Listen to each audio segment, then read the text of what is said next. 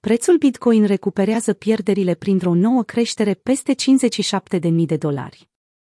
Bitcoin s-a întors să tranzacționeze din nou pragul de 57.000 în sesiunea americană de ieri, 13 octombrie, pe măsură ce creșterea a provocat din nou o lichidare de 200 de milioane de dolari în rândul traderilor beriși, adică participanții la piață care au adoptat poziții de short. Traderii observă o asemănare cu acțiunea prețului din august. Datele colectate de TradingView și FTX arată cum paritatea BTC-USD a stabilit un maxim local la 58.500, respectiv o creștere de 4.300 de dolari în ultimele 24 de ore.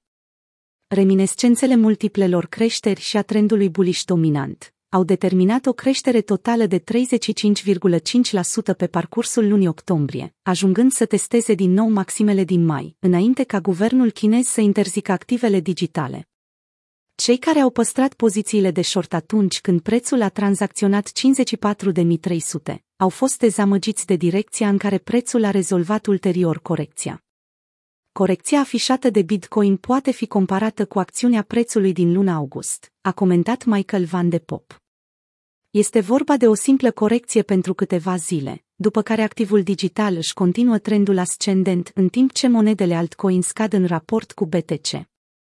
Rect Capital, un alt trader și analist influent al sferei cripto Twitter, a confirmat faptul că un higher low pentru graficul BTC-USD, stabilit în timpul retragerii, creează o structură care favorizează continuarea creșterii.